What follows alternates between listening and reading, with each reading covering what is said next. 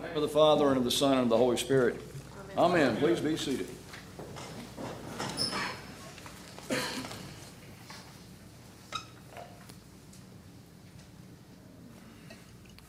Today, as I mentioned at the beginning, we first came in.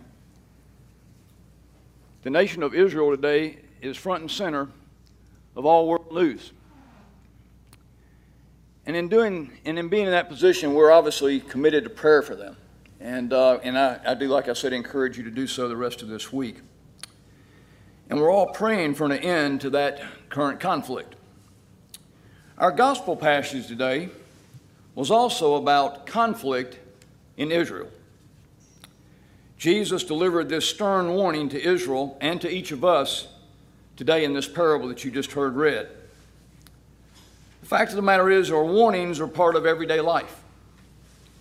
We all have occasionally read product warning labels. This week I looked at some um, from a different perspective. Some are very informative, and some are actually very funny. They make us laugh.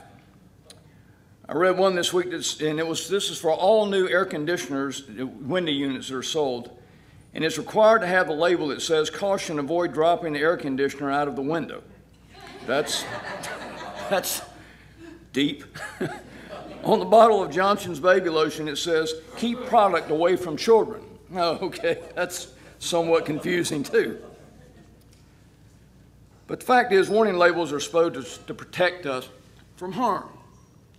And in today's gospel, if it had a warning label attached to it, the warning might say this reject God's Son, receive God's judgment. This scene today that we heard read in this parable took place in the last week of Jesus' life. In fact, this took place in the temple. They anticipate this took place on Tuesday. So Jesus was nearing the end of his life when he said these words. And he gives out a whole series of parables that are very pointed toward the religious leaders of that day. But they also have implication on all of our lives here today. Like I said, Jesus knew what was before him when he stepped into that temple that week, and he knew what was before him at the end of that week. And the Pharisees, in this season that he had them in front of him for this week, were trying to trap him with all kinds of trick questions. Jesus then tells them this parable today, which is probably the most pointed in its warning to all of all of them is pointed at the Jewish leaders for failing to accept Jesus as the Messiah. It also has the very same message to people in the world today.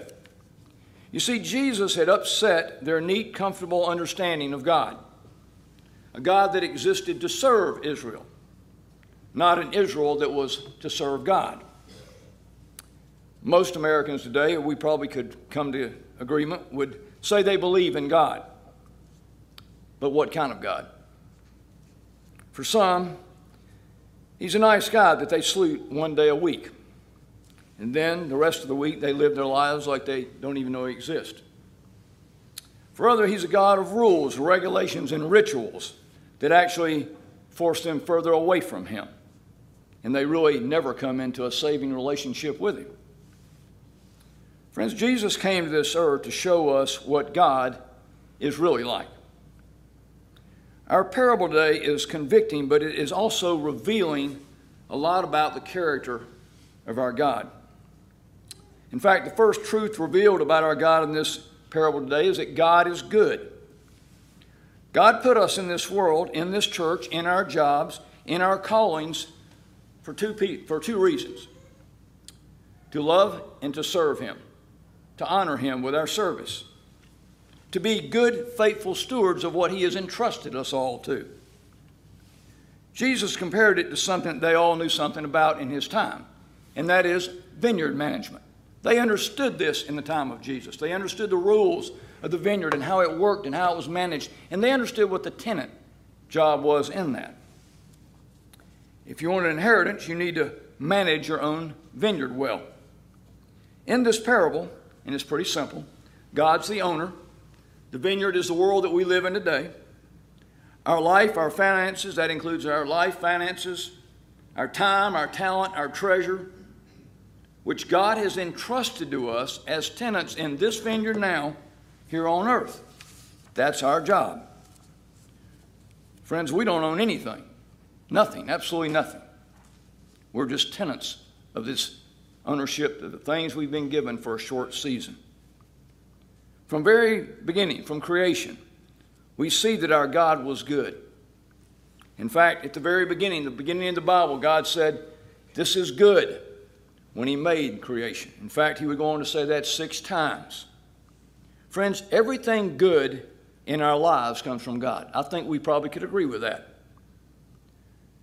Things may not look good in your vineyard right now, in your personal vineyard, because all of us deal with a lot of things in this life. You could be going through hardship right now, struggle, loss, all kinds of things that make you question this.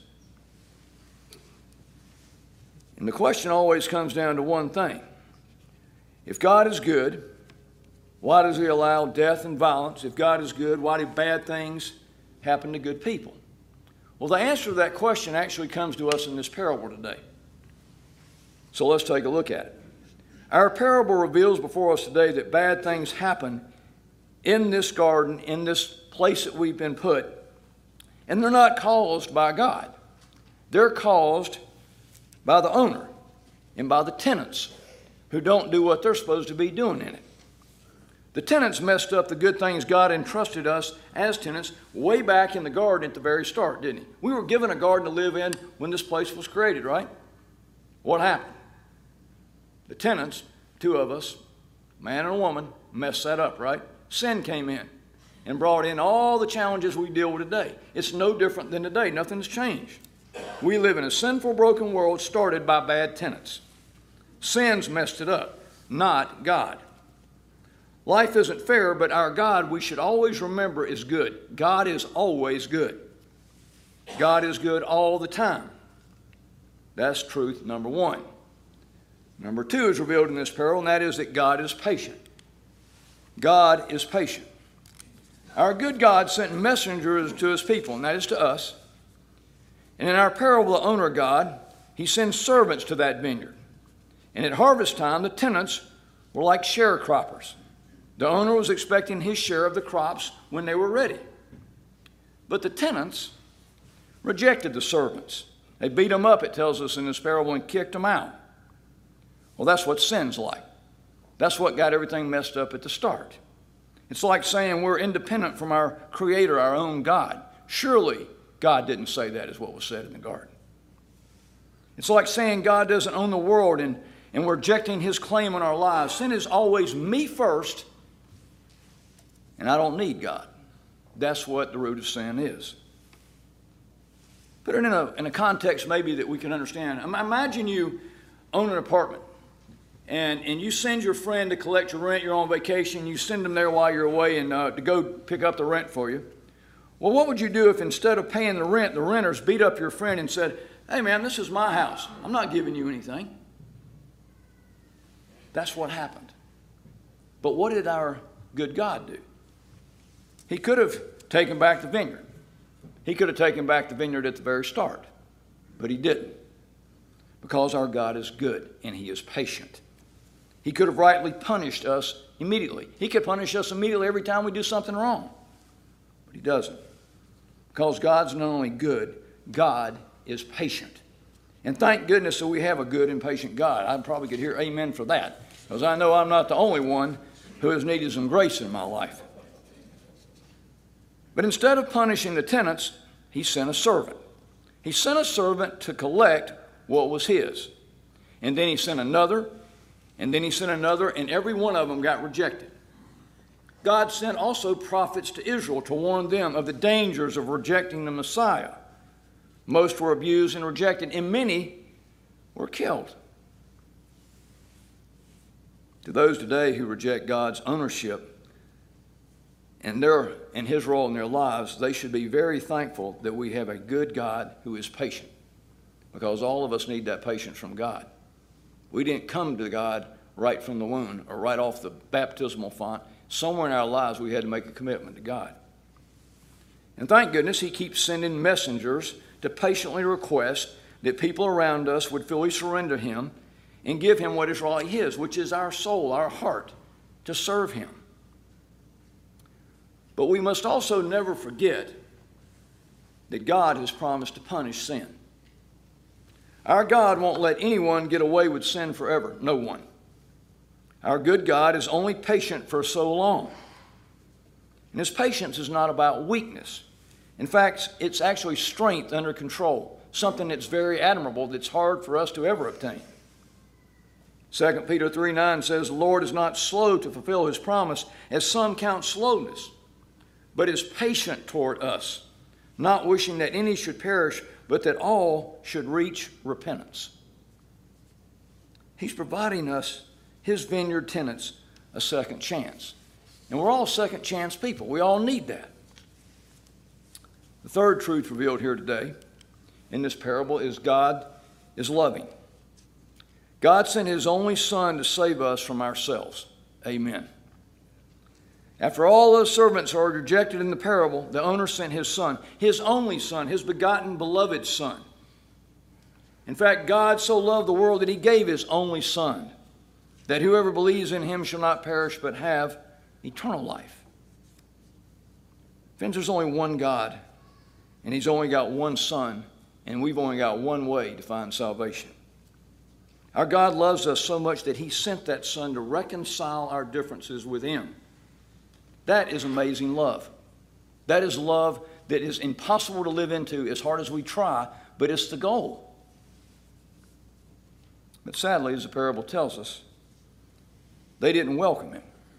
In fact, they crucified him. In fact, when Jesus was saying these words to him, to these religious leaders, they were plotting his death. And three days later, they would execute that. This parable not only shows what God's like, but it also shows what we're like. It shows the wickedness of the human heart. It's on display in this parable. The tenants, being selfish, killed the owner's son in a calculated decision to claim ownership of the vineyard. Because we live in a world that we all want to be our own gods. We're like the tenants, we're sinners by choice. We're born with a broke nature, but we become sinners by choice. We choose to live in that life. But our good and patient God loves us in spite of our sin and continues to leave us the opportunity to come to Him. So the owner of the vineyard was good, he was patient and loving, but he couldn't allow the wicked tenants to go unpunished, and God won't allow us to go unpunished. The final truth in this parable today is God is holy. God will punish sin.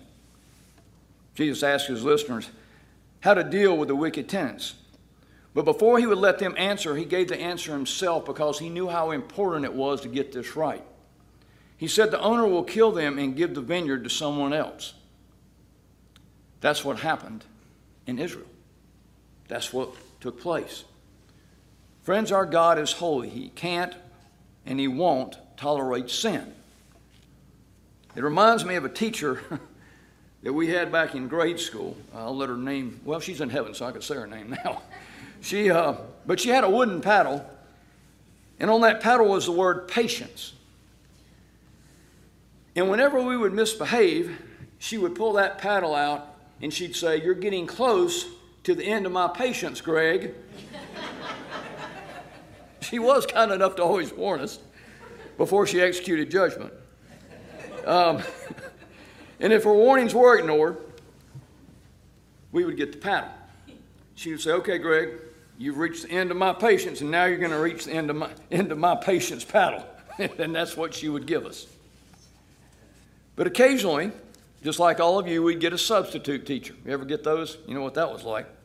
When they showed up, the entire class misbehaved because substitute teachers rarely punished. We saw this modeled by the religious leaders of Jesus' day. Some people think God's like a permissive substitute teacher who looks at this world of misbehaving sinners and says, Okay, boys and girls, please sit down and be quiet. Does that work, Susan? God sent his prophets to the nation of Israel. They rejected him and they killed him. So finally, he sent his son. Israel rejected God's son and they lost the vineyard. They lost the vineyard. The Jewish religious leaders were furious at Jesus' claim to, to be the Messiah. The stone which the builders rejected, that we heard talked about in Isaiah centuries earlier, that they knew the book of Isaiah. And they knew who was standing before them, but they rejected it.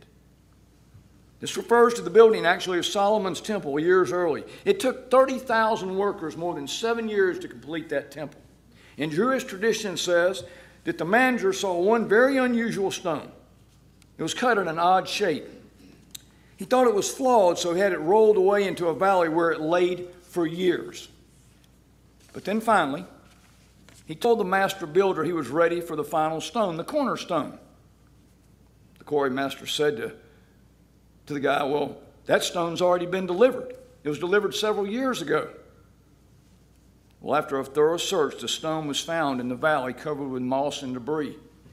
And it took days to raise the massive stone out of that valley. When they finally raised the stone and placed it, it fit perfectly. The cornerstone was a stone that they rejected. And that's the story of what we see today in this parable. These religious leaders rejected the cornerstone. He was standing right in front of them. Jesus is that rock, He is that cornerstone.